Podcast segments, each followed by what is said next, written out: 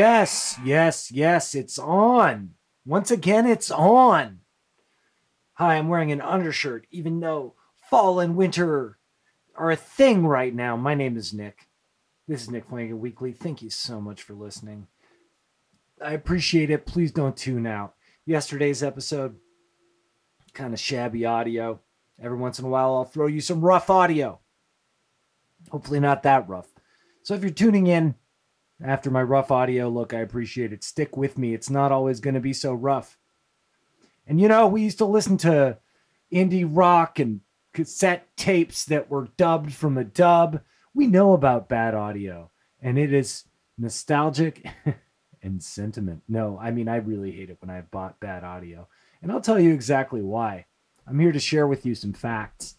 Uh, sometimes I record my podcast on video on QuickTime, and uh, I'll forget to actually alter uh, the mic from like the laptop mic to my wonderful, expensive microphone and pop screen and all kinds of weirdness.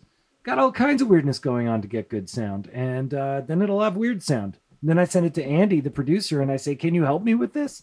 And he'll say, "Kinda." But you can't fix stupid. He won't say you can't fix stupid. He's not that kind of guy at all. Very sensitive. Andy, support Andy. Support. Support, support Andy. We have a guest today on the podcast. His name is Michael Rancic.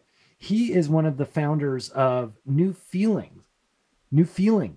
I confuse it because New Feelings is Victoria Chong, who actually was a guest on this podcast as well. So this is New Feeling, a uh, music writing collective focused strictly on emerging Canadian music. Pretty awesome. Of all, you know, obscure, it might be the wrong word, but high end, let's say. This is solid, interesting stuff, and they want to cover it and get the word out on that. And I think it's awesome, which is why I asked Michael to be a guest on the podcast. There are many involved with uh, New Feeling who I am familiar with. They're all great writers. It's an excellent project. Uh, we talk about it. We talk about a lot of stuff, but we definitely get into New Feelings. So you'll learn a lot about it listening to the podcast. You can also go to their Twitter, go to their website at newfeeling.ca and uh, check them out pretty much everywhere. And you can find Michael, his work on the Bandcamp Daily, the Fader, Now Magazine. Uh, full disclosure, he has written about, I think, Wrong Hole, the band I was in, the band I am in. Band I was in. What am I talking about? I'm in the band. This is my second music journalist in like a month. I just realized Josiah Hughes. Ah, uh, you know, I got a soft spot. I once was a journalist, and oh boy, the stories I have. I have no stories. Maybe I have a couple.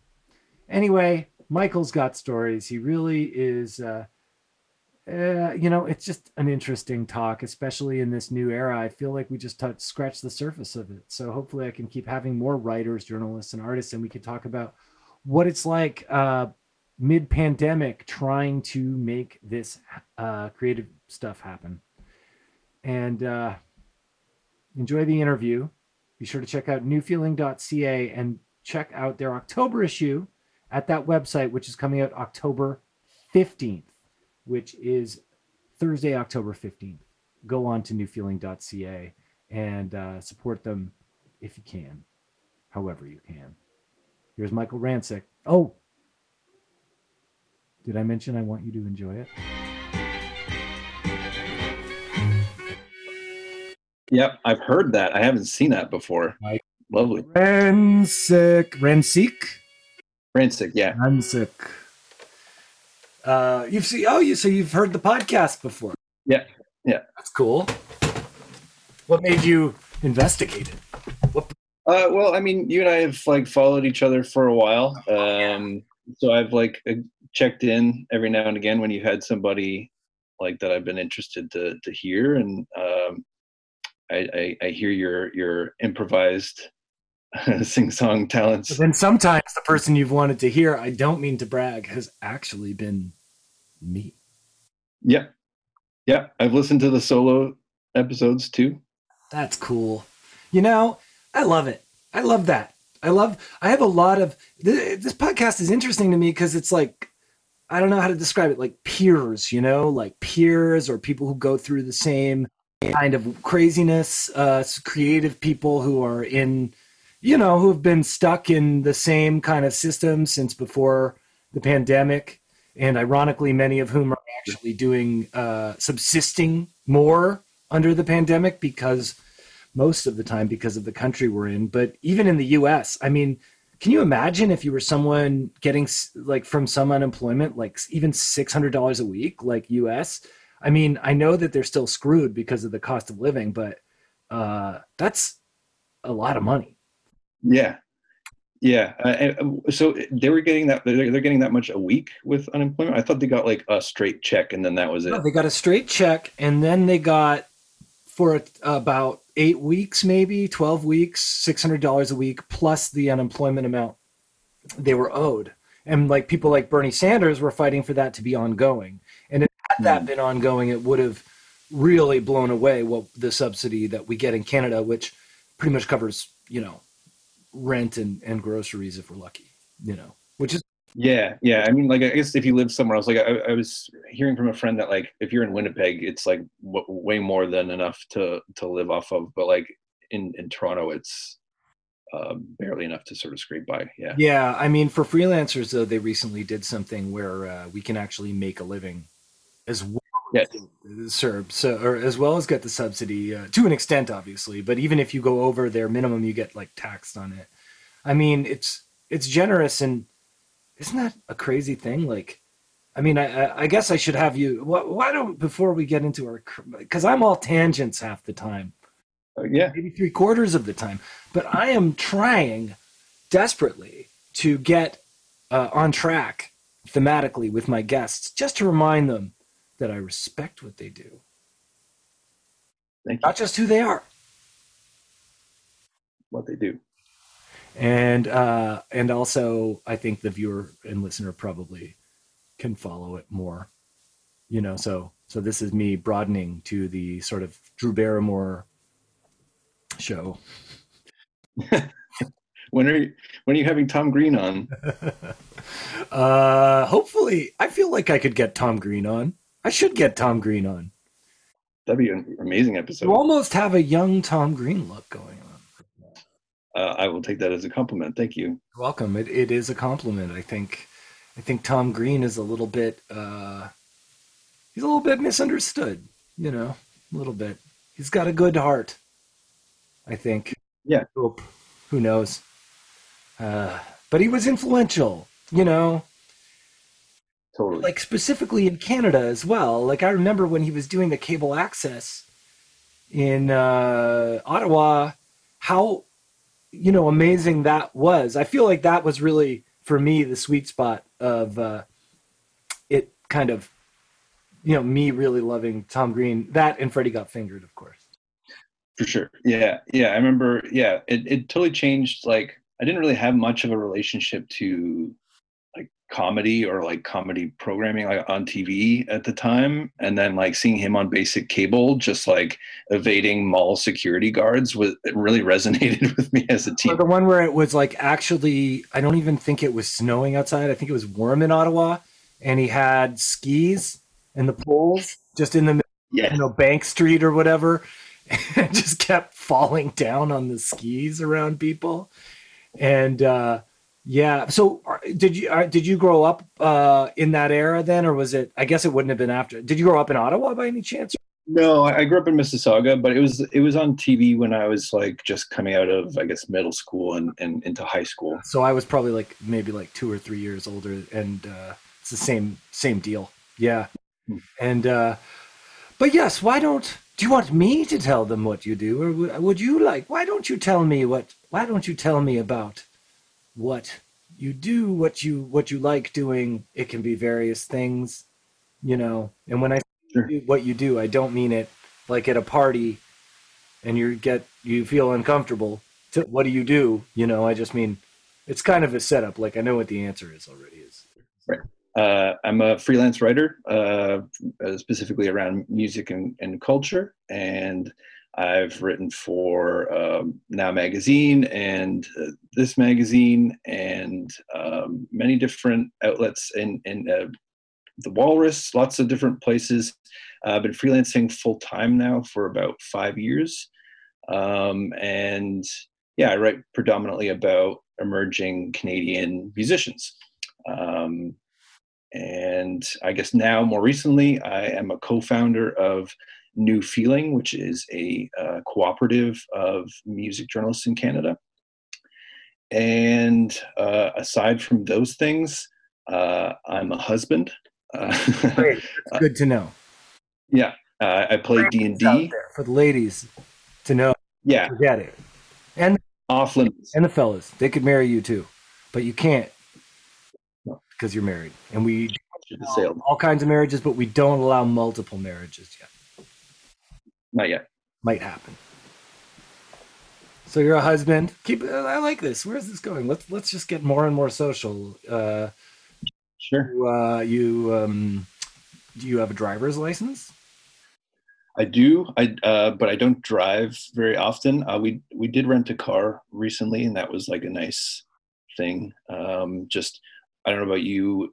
If you if, do you drive? Yes uh, it's it's it's like a rare treat now. And so when we do have a car, we'll like take it on the the loop. So drive around the Gardiner and then up the DVP and then across the 401 and then down the 427 in that loop. Usually at night. Oh yeah. The only thing is the day uh, has this one positive to it when you're driving, which around uh, the Don Mills area, which is just like that view when you yes. bridge and the bridge under it and the nice trees, you know. But it's funny you say that. Like when I came back to Toronto in 2018 um, from LA, I just that was where I did the most of my driving. I probably got my driver's license 10, 10 years ago, which is somewhat late, but kind of around the same time, my, the age that my mother did. And my dad never drive drove drived, and uh, yeah. So, but it was in Los Angeles that I really did the most driving. And then when I came back, I was like, not just really used to more used to driving, but I was more used to lo- long trips. So it really led me to like spend the most of t- amount of time I have in you know Mississauga, where where you're from, and Scarborough and and Brampton and all these places, mostly like thrifting. But uh, it was and and eating neat food, uh, you know. So so that was great, and I think that that's something about the city that people maybe my age or you know or your age like didn't like register until later just because transit and learning how to drive and getting cars was such an ongoing thing that now if you want housing you probably are better off going you know a little external of downtown uh maybe. And uh and and so it's it's widened you know and now and and it's it's kind of cool. It's also kind of weird. I don't know why it's weird. It just it just is weird. Yeah, I, I, I'm like living here for the past like I guess over like ten years now. I, I haven't had much need for a car, so I, I I've like started exploring the city in different ways, like on my bike and stuff. And I like the freedom of that because I could just sort of like stop wherever I want um, and you know explore. I like that aspect of it.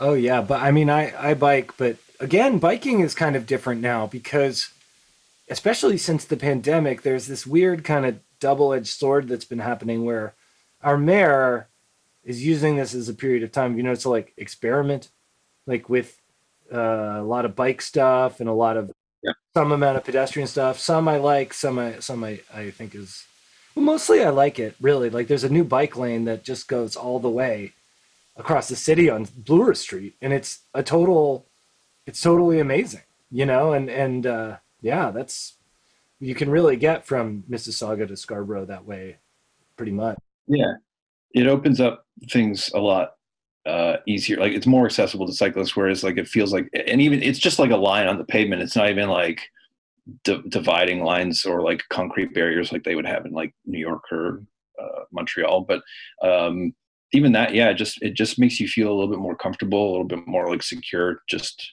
biking anywhere. I used to just hate biking because I'd come out of it feeling like um, adrenalized in a in a bad way. You know, now it's a lot less than that, and I think it's cool to know how to drive and to bike as well because you know, it just gives you more of a perspective on the whole thing and how. Yeah, yeah. I found um, I don't know. I starting out as like a driver and then like transitioning to cycling in the city. Um, I brought a lot of that aggression with me at first, and then I don't know. I just had like a change of of I don't know. Uh, it, it changed me some somehow because I just started realizing that like what I was doing was a bit unsafe, and I just started to like pull back. And you know, if if if something felt not right, or if I was like getting angry about something, just to like stop. It's so easy to just stop on your bike and like take a second. Um, and I avoid a lot of that stuff now, and I'm also a, a lot more perceptive of of it and just giving people space when I am in a car. Yeah, and I, I I'm the same way. Although every once in a while I'll do something because I'll be like, I know I'm being careful, and then the person like, will be like, "You're kind of close to me, you jerk," and I'll be like, "No, no, no, I know." Yesterday I had a thing in the car where you know I I wound up going following a map and having to like in the middle of rush hour kind of like turn without a light into a busy intersection. Classic auto map problem. And I had to go out into the street, you know, but they always block the intersection during rush hour, the cars, even though that's fully illegal. Yeah. And uh, I kind of blocked the intersection. The pedestrian who was on his phone, his Air, AirPods, was like, was like, nice, good choice, man. And I'm like, I roll down my window. I go, you know, this is hard. This is not easy. You know, it's like he still had room to go around me from the back. I, you gotta get, you gotta do something. We so some amount of like, uh, I hate the word empathy, empathy, just because it's, I don't know, just feels like people overuse it, but uh, some level of understanding of everyone's position in all of this feels uh, important. Do you find there's like anger in the in in this city that is like a specific kind? Uh, like, do you find people are mad in this city, or is it just that I'm mad? Um, I think it's easy to be mad in those situations. Like it's it. There's like a pool of anger that you can. It's easier for you to access when you're in a situation like that. I don't find like people are mad in situations outside of that, like asking somebody for directions or you know just like interacting with people on the street. I don't they, they're kind of in their own little world a bit but um as far as like that those specific interactions where you're like either biking or driving and you're the interaction between pedestrian and uh and uh cars it's just yeah there's something there that uh i i feel like the city's not really like we were built as like a smaller city. I don't think there was ever intention oh, yeah. of like growing to the size that we're at now. And so like it's not it's not great for cars and it's not great for it's not safe for pedestrians at all. Yeah it requires some overhauling and uh the again the sort of city shutdown is um kind of allowing for some of that o- o- overhauling and I, I was thinking about it like with the, those bike lanes everybody complains oh well you know no one's going to be able to park so our uh, foot traffic's going to suck and it's like then this happens Right. You know what? People are going to be happier biking to you than necessarily. Foot traffic is bad now, and uh, or or frowned upon, but nobody can see the frown because mask, ideally. Right. yeah, that is nice. Although it's awkward when you're like trying to buy a coffee or just go to a store and like you're trying to intimate that you're not like an angry person. oh God. Um, yeah, I mean, you know, I really, I'm constantly trying to intimate that, and it just fails as soon as I'm hit with any roadblock. They go, they'll be like, you know, we don't actually take, uh, we don't have Diners Express. and I'll go, I'll go, you don't take the car, the only card I got. What kind of a two-bit operation is this? Yeah, but then I go on, uh, you know, some neighborhood Facebook group or Nextdoor, uh, the app, and uh, I see so many people frustrated by similar inane, unjustifiable reasons, and I, I'm, I go, this is my tribe. oh, my tribe. What about that expression? Is finding your tribe uh, like one of those expressions like spirit animal where it's like maybe we shouldn't say? Yeah. Yeah, I think so. Yeah. Uh yeah, any a lot of that like motivational like businessy talk is like just really straight up bad like like uh let's have a powwow. A lot of stuff's just not cool. Yeah, they'll be like uh, the CEO's gone off the reservation, and it's like unless you are a company based on a native reserve, Right. maybe you shouldn't say it. Same thing with a powwow. Unless you're sort of a tribal council that is also a company. And the context calls for a powwow. Is it awkward that I'm I can say powwow, right? Though like I don't think I think so. can't not say the word. I don't think it's offensive in and of itself. I think it's it's it's just the way that the term has been like misappropriated. Yeah. What uh what do do you find that in uh, your freelance writing and your writing that uh wording and phrasing and c- the care that you have to put into sort of description or framing people especially as a I just in people are listening to this uh he's Michael's Caucasian. Yeah, I'm a white dude.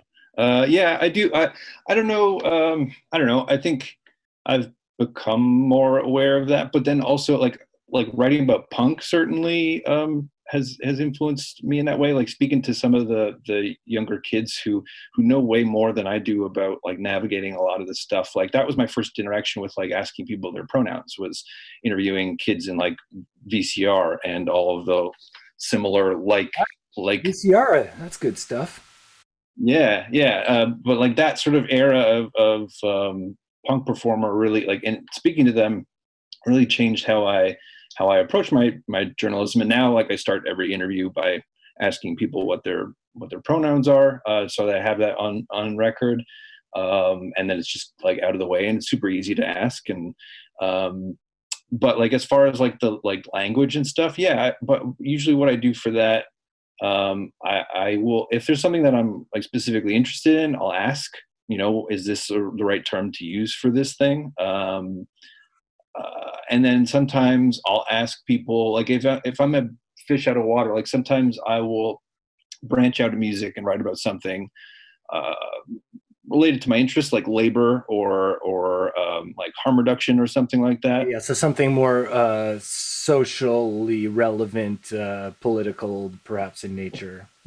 Yeah, yeah. So I interviewed like uh, harm reduction workers, or um, I, recently for TVO, I, I I spoke to sex workers and how they were affected by by COVID, and um, in those instances, I've asked about like language and you know things to avoid, and people are usually pretty open about that stuff. Yeah, I mean, it's interesting if I because I've done you know freelance writing as well. Yeah. Uh, I never turned it into the sole breadwinner, or maybe I did for like a brief period, you know, but it wasn't like husband level money making. and uh, ideally, hopefully, hus- you know, hopefully it's a shared money thing. Uh, but but yeah, uh, you know what would make me uncomfortable about asking about pronouns is I asked someone about their pronouns and then they kind of went on a rant or something. You know, Yeah, they were like, "Oh," and then have you had that? And then if you had something like that, would you want to report that? Like, you know, I, I right. yeah, I, I Uh, no, I've never had that. Um, uh, no, I, I mean, it's it's always been received with like either understanding or there's like some level of confusion. So I've asked like uh, older, especially with an older generation, I'll ask like what your pro- are your pronouns, and then some people will say like Mister or Doctor. They like what they think what what's the like title. the original pronoun. Yeah. Except for the fact, I guess in the old days, a lot of those were male, like you know, doctor. It's not really male, but I feel like men were doctors for a long time. Not saying there's that's right. I just think in the 1800s you'd probably find more male doctors, and that's for sure. why we didn't have as much medical advancement in the 1800s, frankly, until It was a pretty pretty tough time in the 1800s. Helen Keller, Mary Curie, Laura Secord, uh, Rose Those three. social doctors, some of them, but still it counts. Yeah uh but yeah uh, no i haven't had um much like pushback or people like going on a rant or whatever. So um i mean if it was if it turned into that i think i probably would put it in the story because that's like a shitty thing to do. But like I, um most of the time like people are pretty understanding about like what i'm asking and and it's a simple question. Yeah yeah um i know. Really the answer that you gave even that nobody's really saying that is is the best reasoning for asking it you know because you you know there's a neurosis and then you find out it's kind of unfounded. And even if it was founded like you said you could write about it. Um although sometimes you know i just think we live in an era now where if we're talking about you know correcting people in articles or sort of bringing up social challenges sometimes it's really hard for it not to immediately become adversarial, you know, and then yeah. you kind of stir that up. I don't know what the um I, it's hard for me to tell like the benefit versus um conflict level is of that like it would have to be done with as much care as actually asking the pronouns if that makes any sense that's no, I, I, get what you're saying. Yeah, I had um, like one of the most difficult interviews I've ever had to do was um, I spoke to the Arkells because on Twitter I had accused them of like kind of a bit of like cultural appropriation in terms of them using a lot of like black music and black backup vocalists in their in their stuff um, and you know just it's sort of like like relying a lot on like the soul kind of sound with a lot of horns and lead type of uh lifestyle you know like yeah and then even going so far as like for their their uh, music videos uh, shooting on like a well-known um on the esplanade uh, there's like a basketball court there that the city put in uh, that's like used for a lot of rap videos. And it's like tied to a lot of like the young hip hop artists now and like they specifically went and filmed at that site because they knew it was an importantly like hip hop like relevant yeah. place to, to film. Whole history of that area? Because that's what I would need to contextualize it.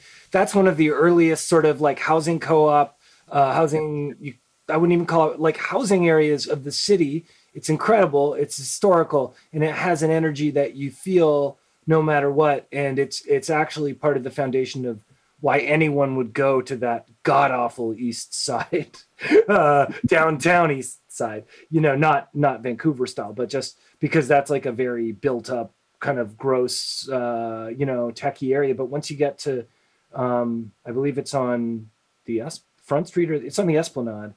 Yeah, the Esplanade. Yeah. Into the um, uh, certain other other areas like like going south, but it's uh, you know it's kind of place I went to as a child to to see friends who live there and stuff. And it's uh maybe you did too. And and, and um like it's it's a lot of the time those kinds of issues that that really sometimes context is key but go on please. Perhaps you will say what i just kind of teased. Well that and and i think it's a lot different when you like i think we're so used to like online interactions and how combative that can be whereas um, speaking to them in person, a it was clear that they had thought about this stuff, um, and they had some really thoughtful answers and responses to the kinds of questions that I put to them. Um, and it was really difficult for me, like maybe probably one of the most difficult things I've had to do as a writer, um, because I'm just used to like this this sort of like cycle of promoting things for other people uh, and not really like I, I, can be critical and often am in like uh, uh, or like a distance way, like criticizing politicians or labels or FACTOR grants, stuff like that. But uh, like actually getting into the same room as an artist is very different. Well, that actually kind of leads into this other thing I, I wanted to ask you about. Um, although, uh, which which is just that you know this is an era where now be you, you know media uh, can be especially whatever you want to call it independent media or just freelancers uh, can really be thrown to the wolves in social media context because artists you know are justifiably sensitive because as you found out with the Arkells well, they've given thought to this and they have their own story and they didn't just arrive at being something that is criticizable. They, you know, it all kind of got there and for whatever reasons, you know, and, and, uh, but the, the, the other side of that is they get angry and they have, you know, a hundred thousand followers on something and suddenly you're getting attacked and in a worst case scenario people might be contacting your employer maybe you did do something wrong not you maybe someone did word something wrong and and yes this is coming from something well i've experienced this because i have done a lot of freelance writing over the years and, and music writing and it's funny you mentioned the critical thing too because like at some point especially with live shows i was just like what am i being like i am one of many people at this show many of whom seem to be enjoying it. You know, so uh, you know, what am I here to do? Burst a fan base's bubble, even though like dis- like there's maybe there's there's room for that, but I think you have to be cautious about that. And you know, um, you said you come from a punk, perspective, right? And a lot of punk or uh, zines and reviews were really just documenting. We're really mm-hmm. recapping, you know, and and uh, so uh, when I was writing at Now Magazine, I remember feeling that shift because when I was first brought in, it was really to say like a funny, kind of like snarky thing about all kinds of groups, and uh, it, it, it was kind of fun. But then in retrospect, I didn't really like doing it.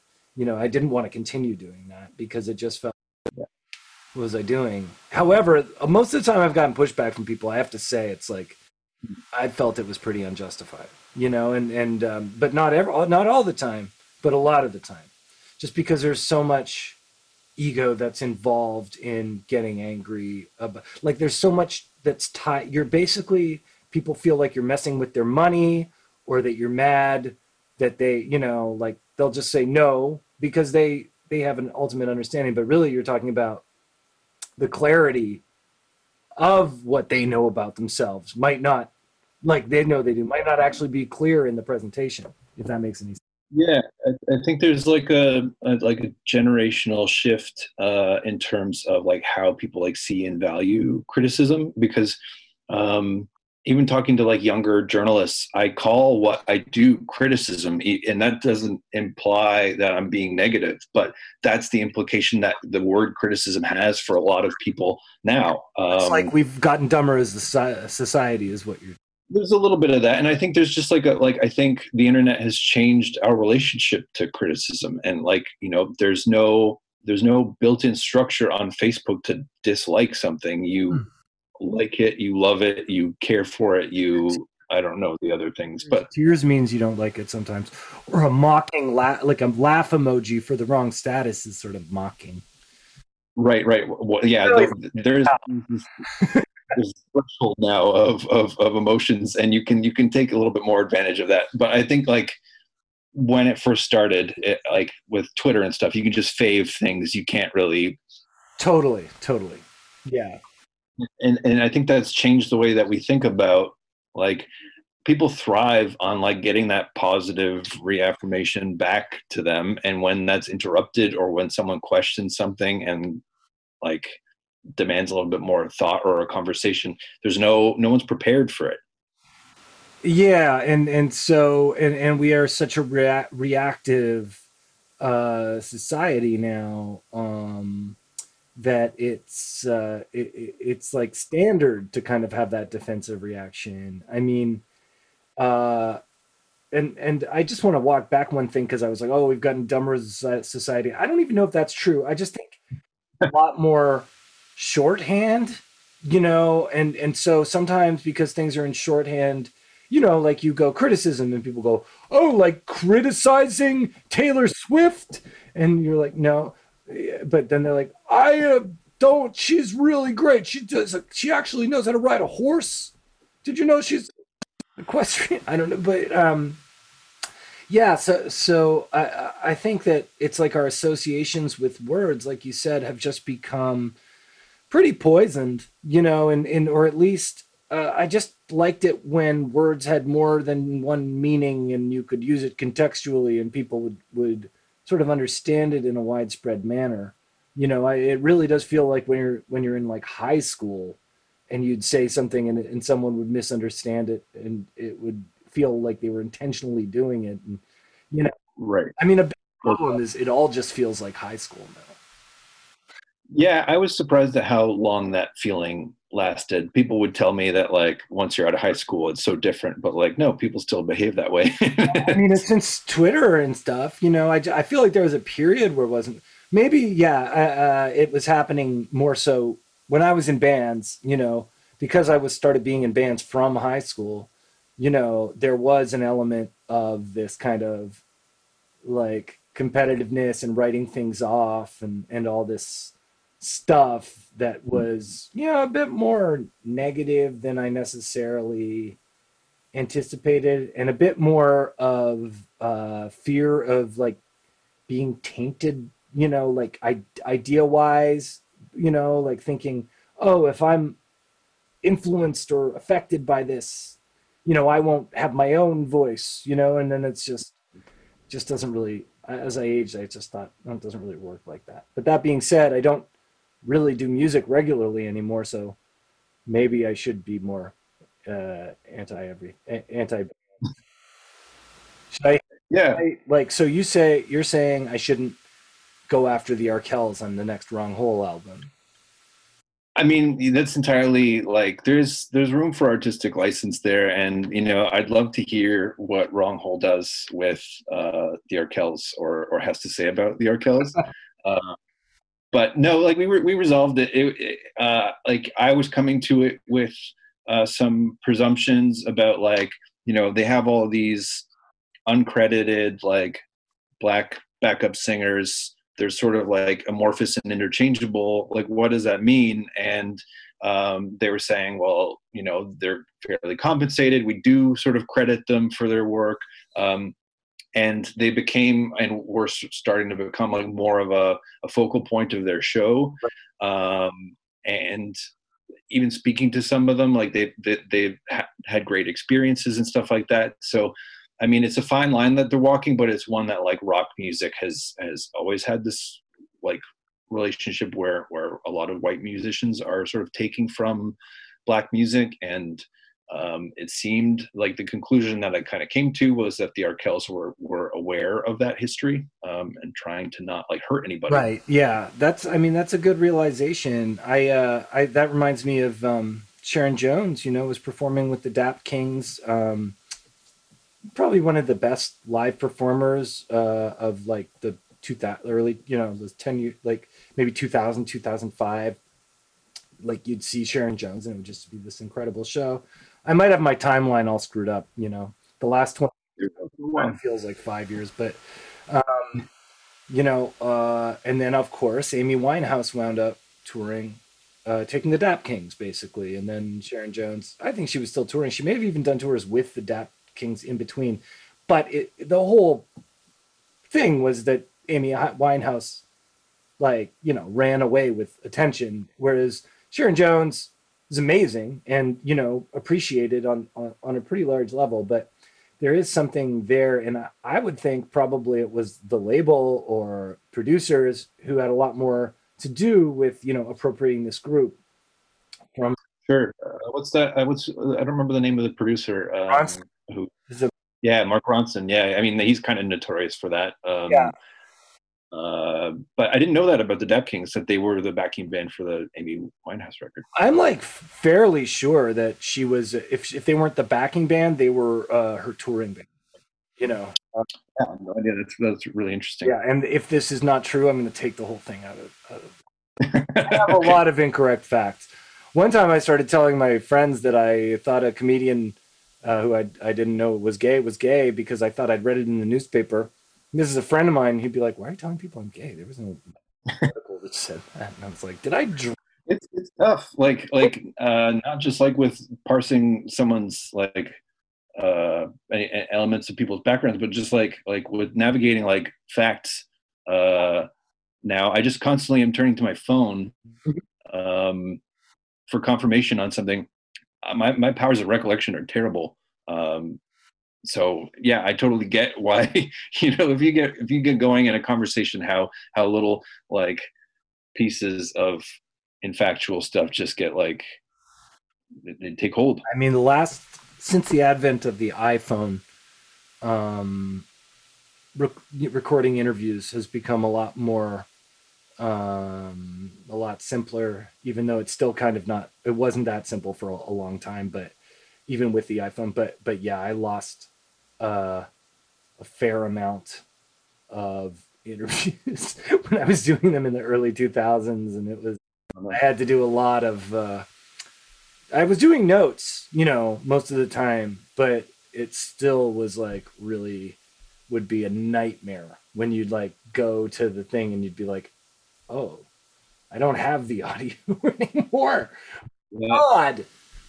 Uh, Yeah, that happened once with like one of the very first stories that I ever wrote um, for a website called Canada Arts Connect. They don't exist anymore, but um, I was interviewing. I went to like this this thing called PopCon. It was it's normally in Seattle at the music museum there, um, but the one year that they had it, it was like 2012 or something. Um, they had it in New York, and like all these big names were there, like Carl Wilson and Maura Johnston, and so I went and I spoke to a bunch of critics uh, Canadian ones about um, their relationship to like music criticism, and then I lost like one of my biggest interviews. I spoke to an hour with this uh, for an hour with this person, and just completely gone off my phone. So ever since then, I've used a different device. than your phone. Yeah, Yeah, I think that's a good idea. I mean, I, I think that the iPhone is uh, is obviously like revolutionary, but I think you need to supplement it with notes or uh, a fully different device. But like, what's the other device you're using? An iPod Touch? no, it's um, uh, it's called like a Cowon J3. um, uh, no, it's it's an iPod Shuffle, and uh, the results are touch and go. An M2 No, of the uh, of, of the recording. Is it like a Zoom mic you're talking about?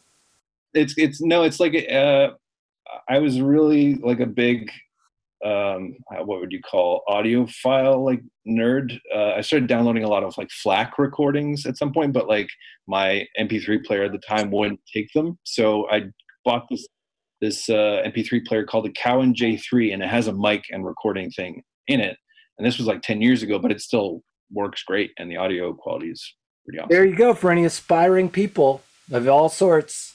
Cowon J3. I, I, I get a zoom i think those those are probably a better Get a. Zoom or go on Zoom and hit the recording thing. But at the same time, consider recording another way because you never know. However, this is the only way I'm recording the interview is via Zoom. So Hope. if there's any any sort of consistent aspect of, of uh, and reliable aspect of being about being a freelancer, it's uh, the uncertainty of your recording technology. So just you can never have too many. and the timing of uh, scheduled interviews. Yeah. You know, you you you basically need to keep your afternoon free because you never know if uh, you know um, riffraff is going to push back your Q and A about his misdeeds. Oh, I didn't. Hello, didn't see you there. Hi, I didn't see you there. Hello, this is Nick. I am glad that you're listening still to my interview with Michael Rancic. I hope you're enjoying it. Uh, this is the quick part of the podcast where I say, wow, oh no, I'm cold, I'm chilly, I'm freezing, I have no future. Oh, I'm trying to do this artistic, creative work showcasing and highlighting the many people I think are wonderful, while also trying to do the same about my own skills and talent. We gotta have money to do that. You know, there's a reason Paris Hilton got famous. It's called the Bucks. And I, I don't I don't have as many as some. And the more money that we make for this podcast, the more Andy Lloyd, my producer, can get, the more chances we have to uh, invest in gear, uh, invest in all kinds of stuff, as well as just give ourselves pillow money. And, you know, ideally, I could pay my guests. That would be the best. Everybody deserves to be compensated when they're providing entertainment for people. And that includes you, the listener. So if you want to support the podcast, help achieve the dreams, uh, ko-fi.com slash Nick Flanagan, kofi.com slash Nick Flanagan is a great way to make either a monthly or one-time payment, and uh, that would really help. I'm planning to launch like a really serious rewards program within that and within the Patreon, which is patreon.com slash Nick Flanagan. Bear with me. If anyone wants to give me a hand organizationally with that, I would really appreciate it. Uh, it's just hard. It's just hard juggling all the balls, as we know, as all of us jugglers know. So, yeah. Uh, if you can't support the podcast with money, or if you don't want to, that's totally fine. I completely get that. Um, these are crazy times. Um, However, you could subscribe, rate, review it, tell your friends about episodes you like, uh, or you could just listen to it and enjoy it. That would be the final step. I will feel that psychically as well. So, really uh, do what you like. Ko-fi.com slash Nick Flanagan, Patreon.com slash Nick Flanagan. My album, I'm Here All Week, is going to be out on Bandcamp. We're putting that, uh, it's my first album. We're going to make that available on Bandcamp on uh, revenue, uh, you know, where all the revenue goes to us. So the next Bandcamp Friday, I will have some new product. Um, very exciting. So back to the interview with Michael Rancic from New Feeling. Uh, okay, so um, New Feeling. I feel like we should get into some New Feelings. Sure. This is, this is how I roll. By about the three quarters mark, I like to ask about the thing that we that we have you on to talk about. Yeah. Uh, yeah, new feeling. Um, how did that come about? As I think a collective is a great idea. Um, I think we may have worked both both worked freelancing for the same, uh, well, for quite a few of the same publications, but especially, have you written for Bandcamp? I think you have. Yeah, yeah. Bandcamp Daily is one of my like uh, I should have probably mentioned them at the beginning, but uh, they're one of my more consistent like clients or employers now. I worked with them on, on uh, several pieces, and I, I, really enjoyed working with the editor Jes Skolnik, who you know I, would love to have her on, uh, have them. Them, yeah. Uh, there I am, uh, you know, stumbling over gendering, but yeah, Jes is just really helpful. Um, I found her them they. this is humiliating. I found them very helpful with uh, just working out the best type of article. Jes comes from a, a real DIY and, and, and, punk background, and the amount of good stuff being um, put together on, on Bandcamp Daily blows me away to the extent where I didn't even keep pitching because I think I contributed, you know, the the best piece I wrote was this Mouth Congress piece about uh, Scott Thompson and uh, Paul Bellini's old band, and uh, you know, just just loved that piece, and, and it was a very successful piece. And then I said, "Peace." I was like, I mean, there's just too much. It's there's so much depth to so many of the stuff, and and you really have to scan the website to really. Um, I mean, I think I think that that publication has been a lifeline for a lot of uh, writers, and oh yeah, they pay them fairly, which is probably not constant no. Anyway, I feel like I interrupted you in the middle of you telling me why. Oh, no, no, no, no, But like, that's a good segue because uh, like they were up until the pandemic and into the pandemic, one of the few places that were reliably letting people write about Canadian music in any like interesting way. Um, and a lot of my pitches were going there, but like, as you know, like they take pitches like three months in advance. Yeah. They rammed with ideas and they have a global audience. So they're not just focused on Canadian artists, they're focused on everybody and they really like live up to that in a really satisfying way. And and um but it's frustrating being living here, knowing how much great music comes from here. And um, you know, when the pandemic started, I was like, okay, people are going to stop reaching out asking me for premieres, asking me to review their album. They're gonna, you know, there's gonna come a point at which um, they'll run out of music because like we're all just sort of locked down. That did not happen, and in fact, I kept getting PR emails, uh, bands reach out to me directly asking me to write about them, uh, and I was really surprised by it. So when uh, you sort of mentioned it before, when like I lost about like half of my work as a or more as a freelancer. Um, and when they announced that um, with CERB, it was like probably a month into it that you could claim a thousand dollars on top of your CERB income. I was like, okay, cool. I will start collecting CERB, and then I will treat it like a wage. And originally, I was thinking, all right, I'll do a Substack. Uh, you know, everyone's starting Substack newsletters. Um, I'll I'll start one too, and I'll treat CERB like a wage. But I I got to the point where I was like, well, if everyone has one, how do I like distinguish myself? How do I stand out in that like yeah chaos of everyone looking for a way to like showcase their writing? It's an issue uh, more than ever, and it was also an issue before. You know, um, because in it's interesting in the creative world. I think that it's actually one of the most exponentially uh, like contagious, you know, pursuits, and and the especially with the uh, internet, which is such a hey boomer. okay, boomer. I like it being hey boomer. Like it's more kind, you know. Hey boomer. But uh, you know, uh hey boomer like it's more kind. Is that right? Don't worry about it, Google. uh, it, it's um uh, it's one of those. I got really thrown off by the robot talking to me. Um, I'm sorry, but that was great though. That's like you should invite that Google robot to be a part of your like improvised music. Uh, think about that. Yeah, maybe I'll be like, you know, like, like a little like, hey Google, what's the time? That's that's great. You got a call and response, classic music structure right there. Hey, uh, hey, Google. Hey, Google. What's up? I was just checking out the news. I can always tell you what's going on. All right. Google's got their finger on the pulse of, of what's going on. That's great. Um.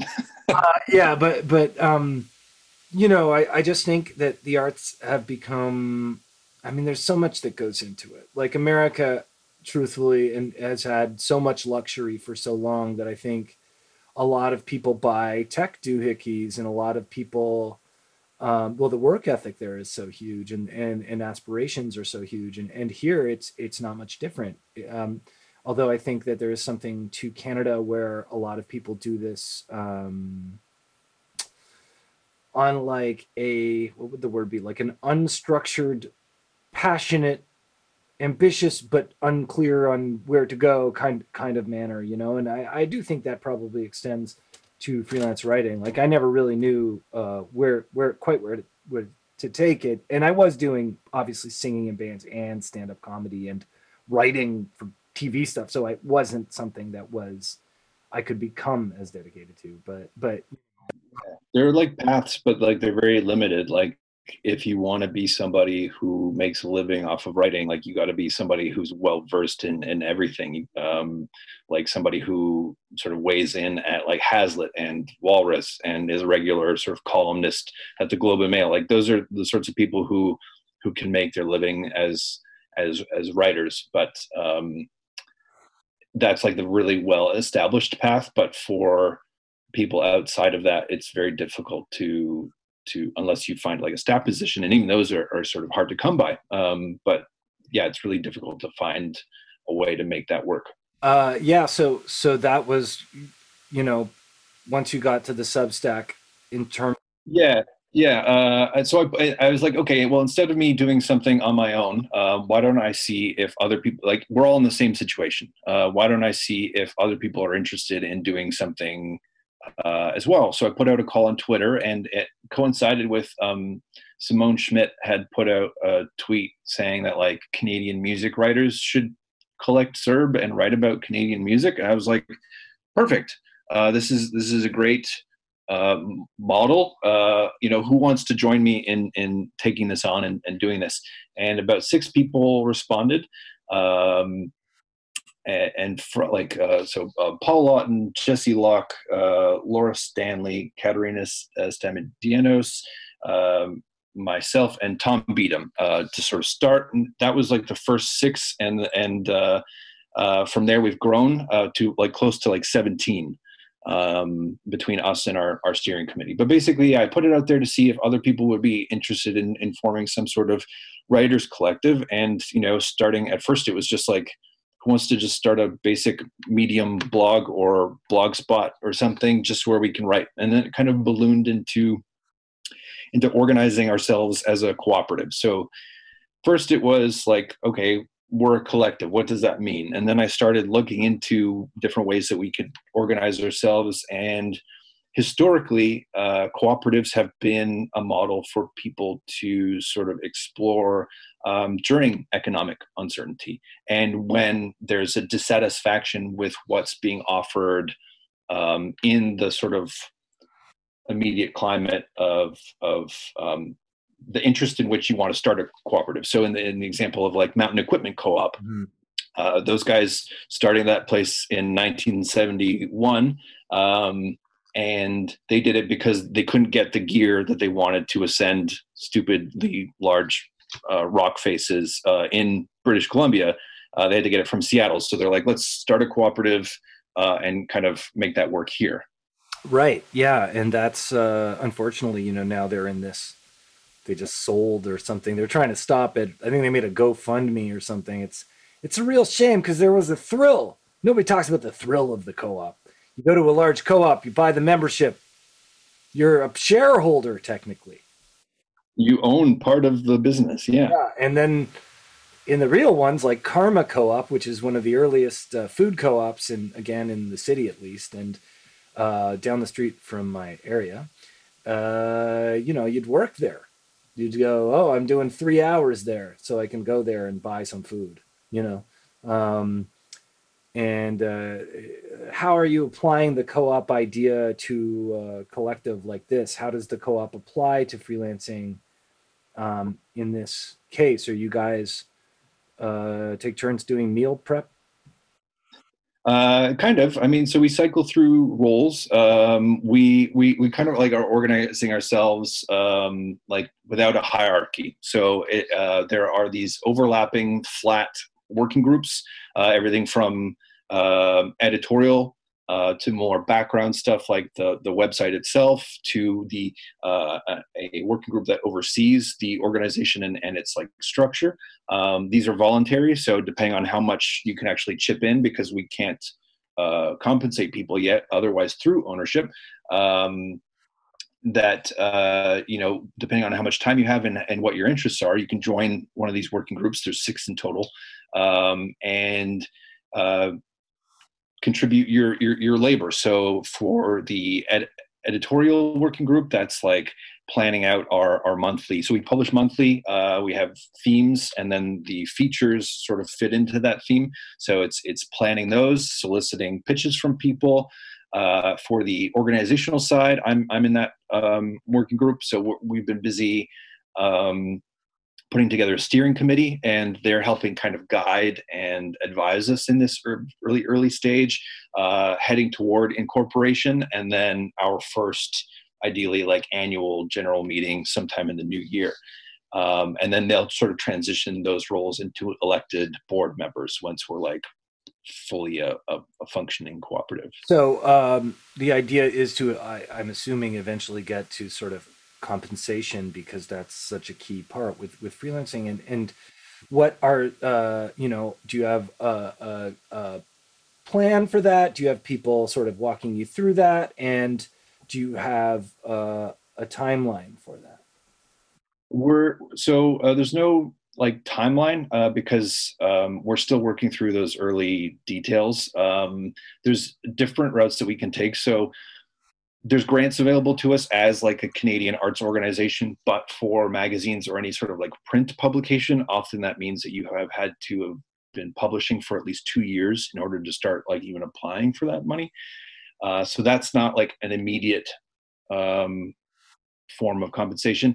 Uh, we are looking at so we, we are calling ourselves a multi-stakeholder cooperative. So that means like we have different kinds of membership. So um, one kind is the uh, organizing body.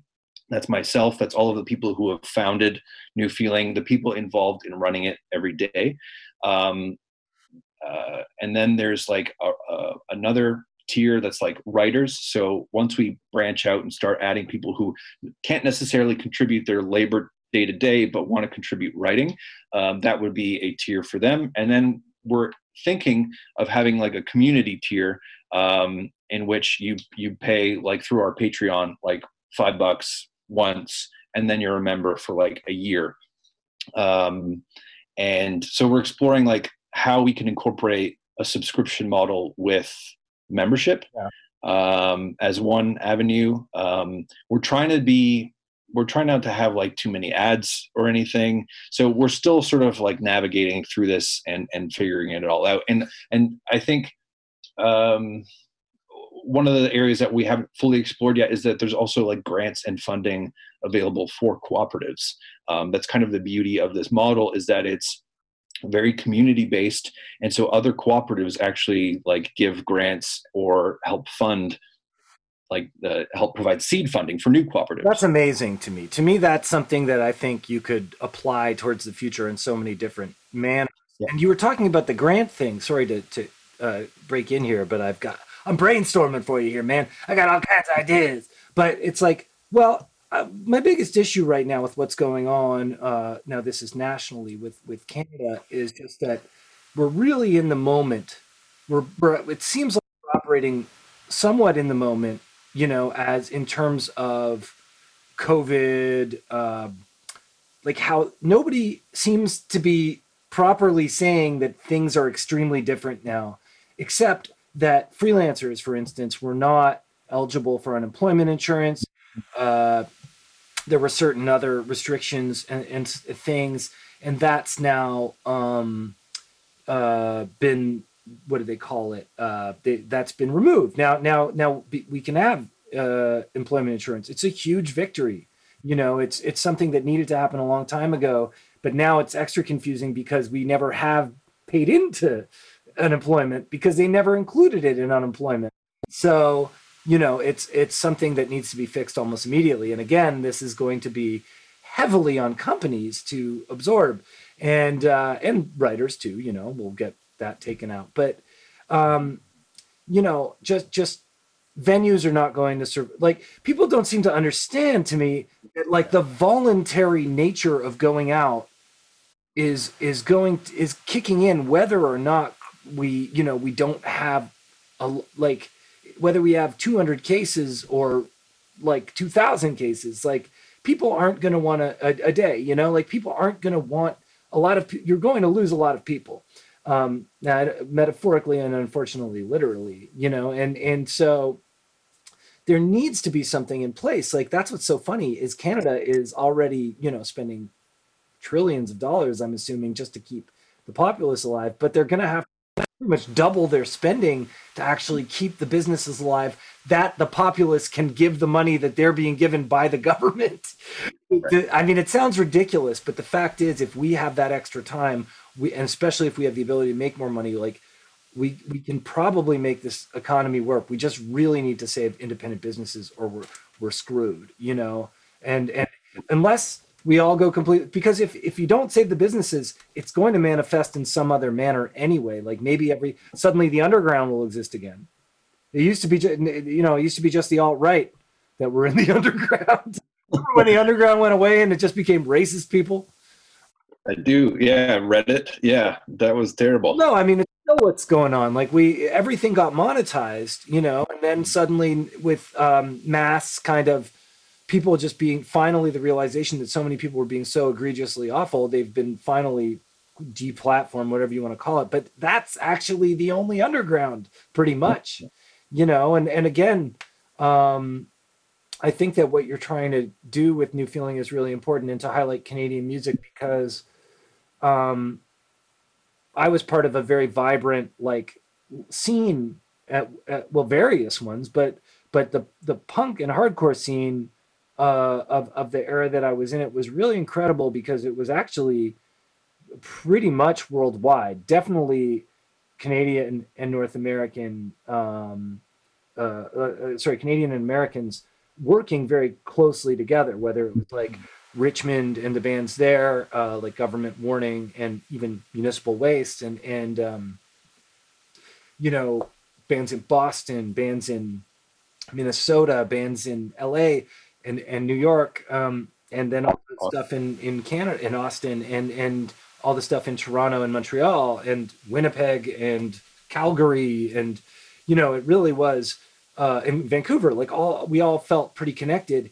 And I, it just seemed like because of the pro- proliferation and the extreme onlineness of the years, let's say 2011 onward, and, and bands like Fucked Up becoming larger and larger, and uh, you know, giving platforms suddenly Sure. to everybody from like Doom Squad to uh, Jennifer Castle to uh, like lots of, but it actually grew out of punk and hardcore. But then here we had bands like you know VCR you mentioned, and uh, what's that band I love, uh, uh, Walmart, and uh, uh, you know Cell Phone, even like all these really interesting bands, but it didn't feel like there was a centralized uh, place for them, or if there was, it would not last long. Like Not Dead Yet, for instance, productions, which I was like involved in on like a I don't know what you call it, door guy, basically merch guy sometimes. I think that's how we met. Yes, I remember at the Garrison, and it was the Garrison, right? Garrison, or uh, there was a show um, that's like the '80s Toronto hardcore thing. Uh, Yeah, that was at uh, that was at um, whatever Hard Luck. yes. Um, uh, but but yeah, um, I mean, I think you started being at a few different shows. You and Tom Beedham as well, and both of you have interviewed. You know, I think we'd had more than one kind of interaction writing. You were very kind to me, and you know, so was Tom.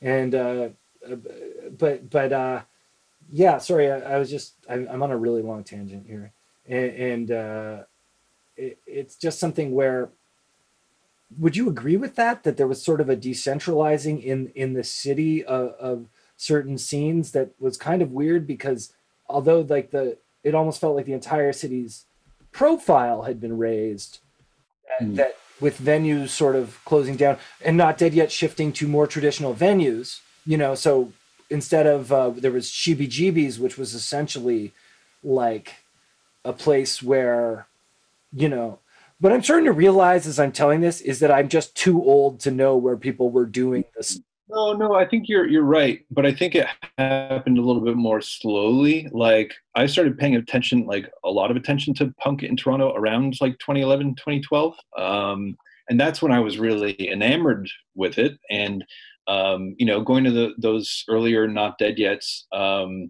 it definitely felt like there was still a semblance of global community there. You'd have punks coming up from like Chile or uh, Mexico, uh, people coming all the way from like Germany and stuff like this. And this is like that was not dead yet. Was the time when they would all see each other. Uh, so it had a very familial kind of vibe, which uh, was unique for the time. But yeah, a lot of that stuff started to get like eroded. Um, and yeah, the loss of venues certainly made it more difficult for somebody like Greg to be that kind, or and Chardet uh, to be those like community like pillars. Yeah, and also, I mean, both of the people you just mentioned, like, I think that Greg from Not Dead Yet is is uh, and his band Shit, you know, which is a great hardcore band. Um, they were definitely took that and ran with it and created a, a, a you know kept that wave going. I mean, from Not Dead Yet, watching that shift, like fucked up. Did their fucked up weekend in the late uh, you know 2000 say 2007 starting and uh, their halloween shows. And um greg started i guess getting in organizationally on that and suddenly and then he had his stuck in the city blog which was telling you about shows. And i think that that's another thing that's you know really worth mentioning in all of this is that like even in the late 90s there was something called the hardcore hotline. It was a phone number you would call and you would get dara hayes who's uh, instrumental in uh, a lot of 90s toronto house shows punk booking really interesting guy uh, he um, would tell you what shows were happening That's so cool. what shows were happening, and then he'd say it on the hardcore hotline. And uh, you know, even there was mods and rockers on CIUT, which was uh, a punk uh, and uh, most a pop punk mostly, but but a punk show. And uh, and uh, Damian Abraham from Fucked Up wound up hosting that for a period of time. George Stroumboulopoulos, I think, was on it, and uh, you know that that wound up leading into something like Stuck in the City, which was a show database where you really knew what was going um, like what type of music or what type of mentality you know this music th- these shows would have you know? And i think as the amount just the sheer amount of things that we were being presented it was harder to kind of register that. And also like to for for websites to sustain themselves a lot of the time they need to kind of broaden what they are you know? So so you have these like mechanical sound forest or there's a lot of the Quietus you know? These are these are what would maybe be more just like punk stuff at one point or or more like zines um really had to fan their thing out which is you know i think the Quietus is a really um underrated uh publication Yeah, they they're they're one of the few that still like really do like a long form record review in a really nice, like thoughtful way. Um, yeah, I, I, they were real instrumental to me. Um, just reading that and having like a different sort of perspective because like I, I didn't really care about a lot of like the British press, like they seemed too enamored with their own like Brit pop, but Quietus seemed distance from that and a little bit artier and uh, weirder uh, maybe like a step or two away from like wire magazine, but still like interested in in new, curious kinds of music. I mean, I had that. I had I, we our first European tour. We we stopped in um, England and Scotland as well as Wales, and we did a little bit. We did a Vice interview, and then we got. I feel like we got a couple of pieces of coverage for for shows we did, and the the Quietus like reviewed us or something. I mean, I guess what I'm saying is, I I discovered that Europe touring Europe, the shows outside of the UK would be incredible, um, but they wouldn't necessarily widen your your fan base beyond the punk scene. Like you would get new fans from having seen you live or whatever, but it wouldn't be just like you know buzz or whatever you'd call. It. But as soon as we played the UK, most of which shows nobody moved, some of which nobody was at, you know, the press that we got like to increase our overall visibility, you know, so that was interesting to me. And, and then, as I said, like it's only been in the last maybe 10 years that I've really understood the um, incredible intelligence behind so much British work, like so much British music, so much British cultural trends, uh, or I should say UK, like it's not just English, you know, but, um, and it really made me rethink a lot of things. Like you hear something like pulp and you just like the things that go into pulp existing, you know, like the influences and everything, you know, even with Fred Perry, I'm frustrated now. The Proud Boys are being associated with this Fred Perry gear. Not that I think Fred Perry is like the coolest label, but or, or clothing label, but I mean, it, you can track its use back to like probably Jamaica, probably like Rude Boys to Sharps, you know, skinheads against anti-racism.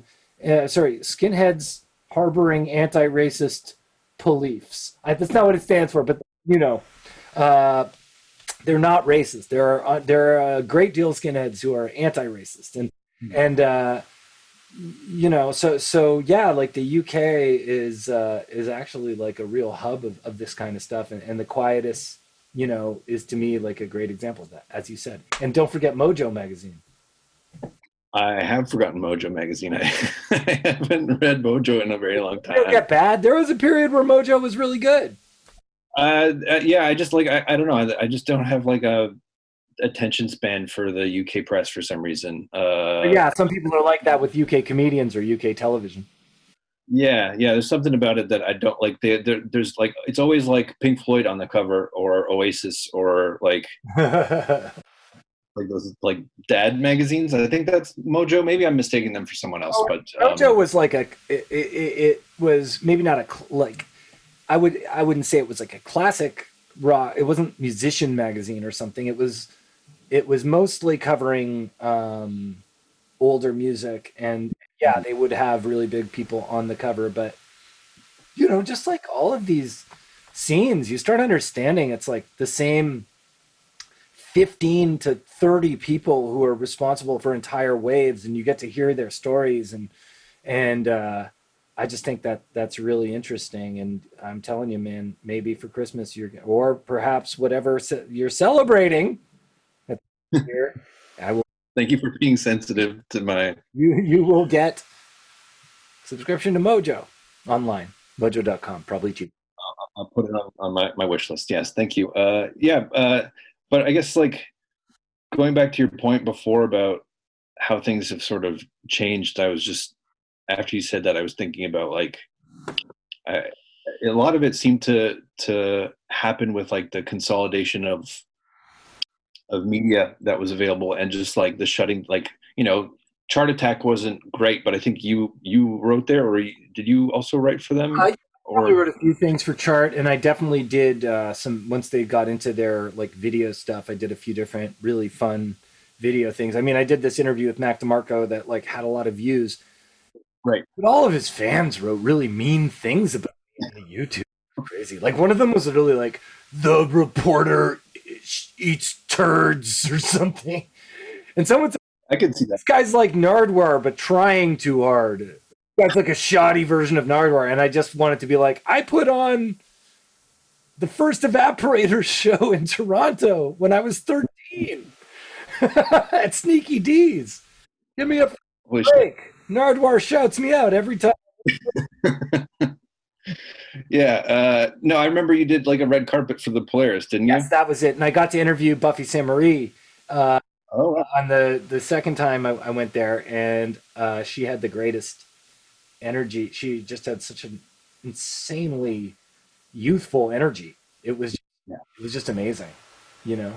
I haven't been lucky enough to meet her but uh, she's definitely on my list of people that i want to interview Yeah, I you should. I mean, I I really hope that you know with your showcasing this new feeling, um, because this is just something I'm I'm somewhat uh, superficially aware of, but I'd love to know deeper. And I think it would be a great Bandcamp piece if there hasn't been one. But the indigenous uh, musical renaissance, in a sense of uh, uh, renaissance, in a sense of uh, you know the last a few years, you know, or eight years, ten years. Like there's entirely new guard there, and it's like it's almost like Quebec, where there's an element of it being self-contained just because of the hunger from it from for it from its own community. But the difference is, it's not weird, you know, um, like it's not Grim Skunk or it's not like it's not Quebec. It's like it's not even just Tribe Called Red. Like it goes deep, and a lot of it does have to do with hip hop, but a lot of it doesn't. You know, and Yeah. uh, I I just really Leanne and Ansley Ansley Simpson, like uh, two great, very different artists, sisters, uh, but like uh, one does sort of like spoken word, like poetry, sort of like ambient stuff, and and Ansley does more like folksy acoustic stuff. There's there's yeah, such a tremendous like threshold, especially like among like new emerging artists. Um, like uh, in the electronic sphere, hip hop for sure. Yeah, it's it's a really exciting time for that. Yeah, and and I think that I mean really with Canada in terms of getting us to where I feel like the country needs to go because it's where it's going anyway. I really think handing a lot of the the way that in the U.S. some of the most exciting politicians are um, people of color, but especially you know African American people, uh, and uh, you know hand the reins to Indigenous people for for many different things here, not just because it's something that you should do, but because there's a real vibrancy to what's going on uh, in the culture and community. And I think there's an understanding of uh, the need for representation, probably among all of that. And that, by the way, white people listening includes you. It's just not more. and and yeah and and i think that that would be meaningful uh to to you know have more indigenous people involved in like more forms of decision making in the music industry like period. Um like not beyond like representation but yeah i think like in, in even just speaking like from a journalism sense like i'd love to have more uh, indigenous voices involved with uh, new feeling. Um and you know i, I think coming from that experience, they're really the only people who can write about it in a in a way that I think will do that music justice. Well, that's interesting because you know when you do get into the context of why things exist, you know, you you people aren't going to, uh, you know, like uh, fucking Roger Ebert to find out why the New York doll, how the New York Dolls came to be. you know, they're they're reading "Please Kill Me" where it's like an oral history of that. You know, and you get a much greater uh, sense, not so much of um, whether you like or dislike the music, but of how the music came to be. Which often finding that out makes you appreciate the music more. I mean, I remember I read this book about Leonard Cohen called uh, "I'm Your Man." And it's uh, it's a biography of him, and uh, it was going through his discography in a sense, and and that it was the one where I was like, oh, all the records like I thought were bad or that I liked when I was young, like the the later stuff I liked when I was young, but then when I got you know into my twenties, I was like, oh, I like the older stuff. Suddenly, it made me see the whole of it, you know. And obviously, some people, the whole of Leonard Cohen to them is not what they want. But you know, getting to do that in various contexts, you know, is is pretty neat. You know, there's there's a lot of performers who are like that. Like Neil Young on some level is like that. Uh, um, I mean, you could just like keep going. George Clinton, I read I read his book. Um, yeah, I never read his.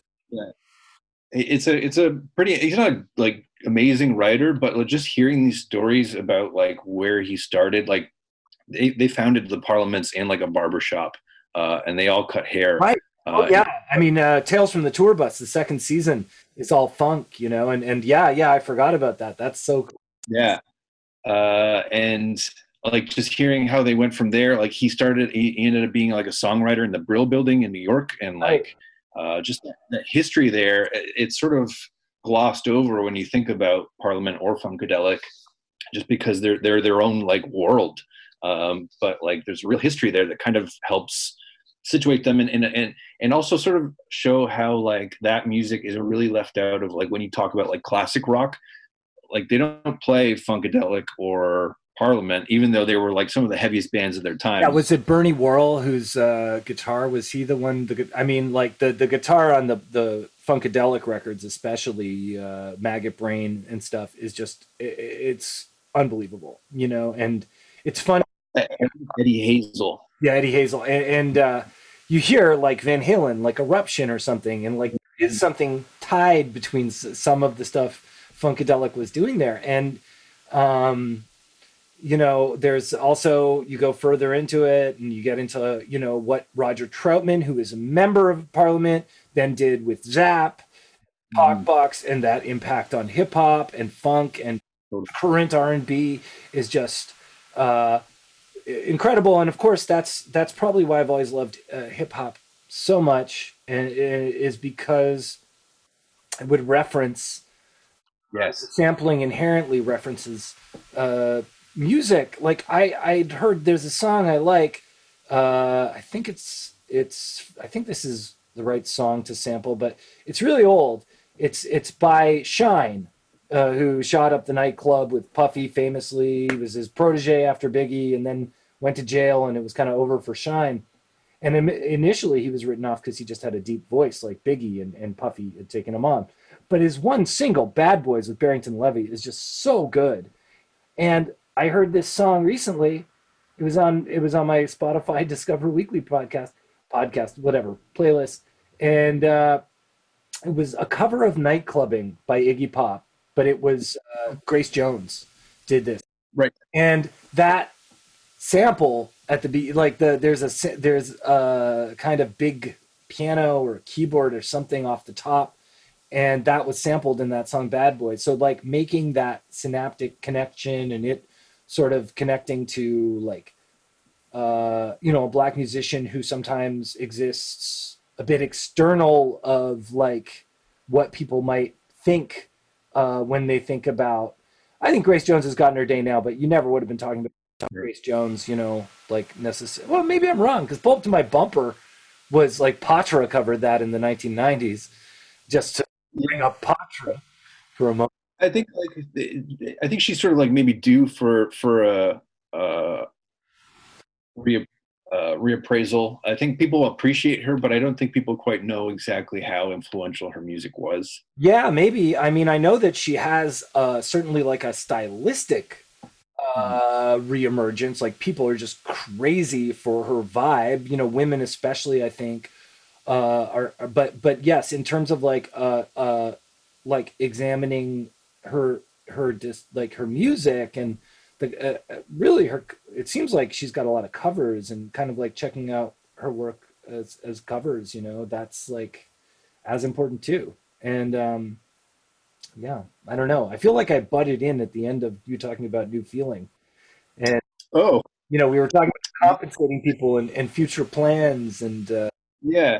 Uh, no, you didn't butt in, but I mean, where do you want? Uh, so I guess we've talked a bit about the structure of it and like that we're non-hierarchical and uh, right now everyone there, it's just there's no seed funding it's just everyone putting in whatever time that they have uh, to this thing uh, we're publishing issues monthly but we're still still like busy building the background of this thing and what it looks like. And we want it to be sort of iterative. Um, you know we want it to be a dialogue with our audience and that's kind of why we are thinking of building in that community component into the cooperative itself because as writers we have very different interests than our community might and those are often conflicting things but uh, there there are room there's room for um, us to sort of come together and and i think that that influence will take us in really interesting directions um, and uh, i'm trying to think of um, yeah so we, we uh,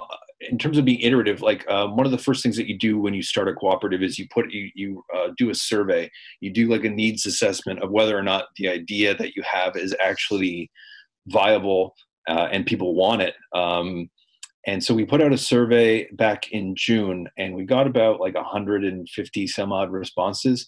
Um, the results of that are going to be published in our next issue, which comes out October 15th.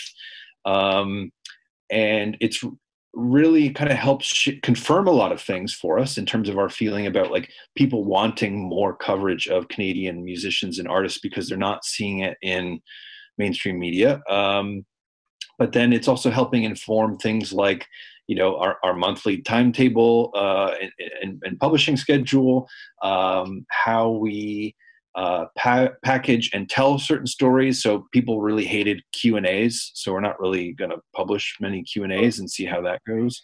Yeah, that's that's interesting. So yeah, an article that sort of refers to interviews but doesn't isn't a direct interview.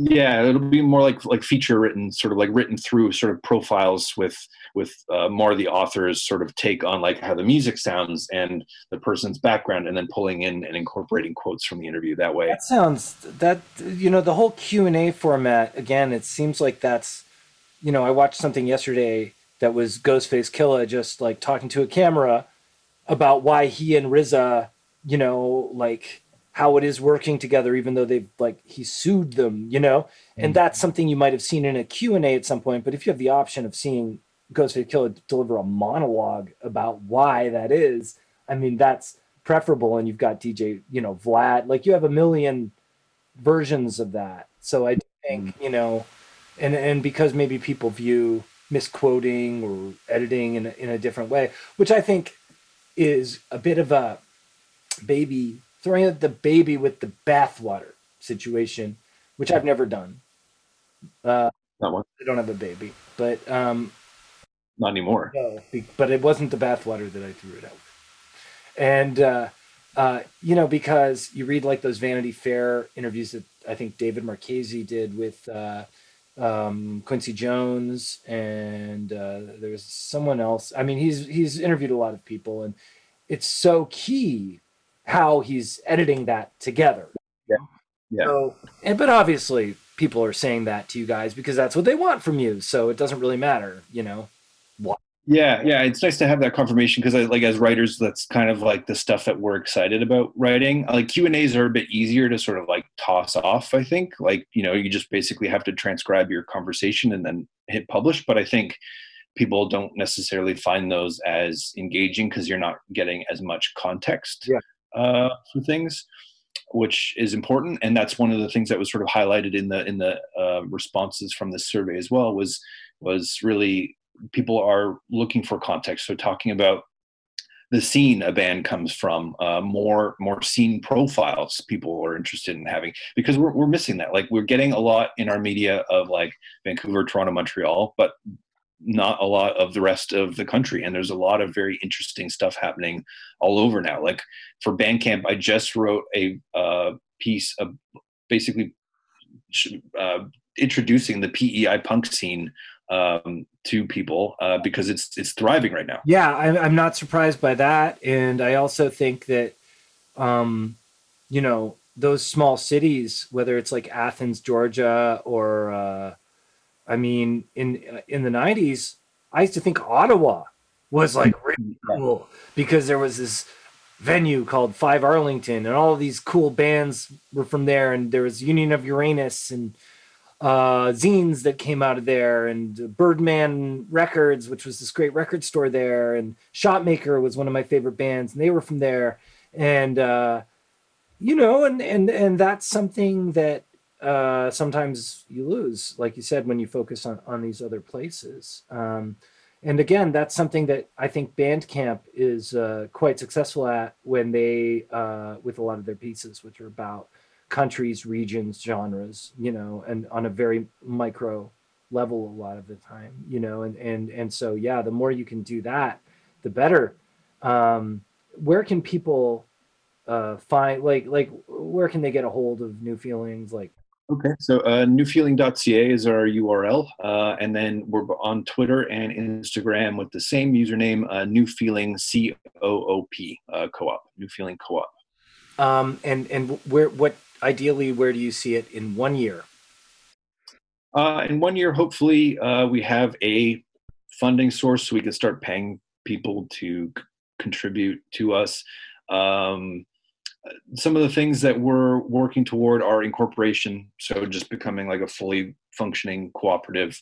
Um, and one of the nice things about being like a like a horizontal organization and and having no built-in hierarchy is that we can sort of cycle through roles. So I hope in a year that I'm doing something com- very completely different from what I'm doing right now because the beauty of this model is that uh, people with different areas of experience um, can try stuff out and be supported by someone like Jesse Locke, who's edited at many different places like Weird Canada or Ox TV um, or Laura Stanley, who's who's edited for Exclaim, uh, and then have those skills be imparted to them, and then take on those roles and still be supported uh, by those people, um, but have like the shot to actually like try those skills out. So that's kind of the the ideal would be you know still publishing regularly and uh, paying people for their work and um, yeah working on focusing on a completely different aspect of the the cooperative um, and now I would like to give have you give you a little survey and say, you know, in a year, what would what would you like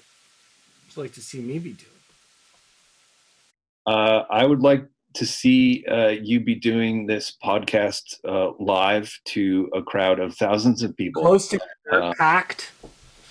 Yeah, yeah, and and uh, you know, selling tons of, of, of merch and and and uh, um, you know, uh, cutting a CD of everyone's favorite um, improvised jams. Ooh, that's good. Bandcamp Friday, improvised jams. That's my love it. Well, thank you, Michael. Uh, this has been great, and I don't want to take up any more of your time. Uh, Thanks. I, am I'm happy to be on the show, and I'm honored that you asked, Nick. So, uh, yeah, this has been a delight. Well, I think what you're doing is great. I think a co-op and a collective is really important, and I think you know, not to get all funny about Canada, but I think that there is a uh, potential for our country if we actually pull up our, uh, I don't know, if we actually just like follow our the best parts of our history to um, be like a bit of an example for real, without just kind of not just a superficial example of of uh, you know socialized uh, socialized individualism but but you know a real a real place where people are able to be comfortable and also express themselves and also you know be do sustainable things and and and uh, uh, like not take more than we need but give and and give as much as we can. Hundred percent. Yeah, like like to your point before about um, uh, like the, the the income supplements that they've been kind of handing out and and making that more of a of an ongoing thing and and seeing you know the diff like this is unprecedented in the way that people are being supported by the the government right now um, and people like me and the rest of uh, the co-founders of new feeling uh, this is giving us an opportunity to try something out and and be experimental and uh, take risks.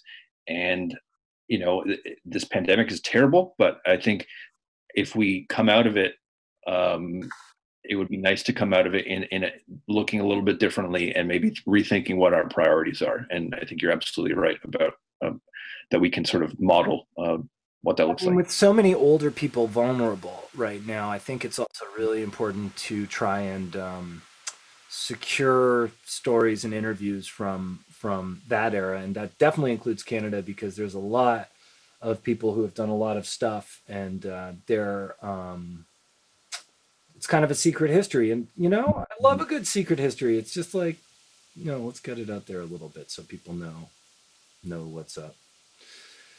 Ah. okay, buddy. I gotta go.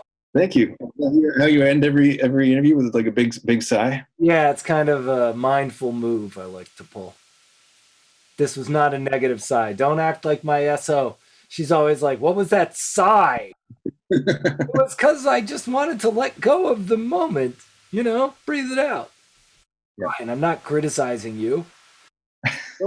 Don't take i'll try Uh, Yes. I'm not I'm not offended. All right, buddy.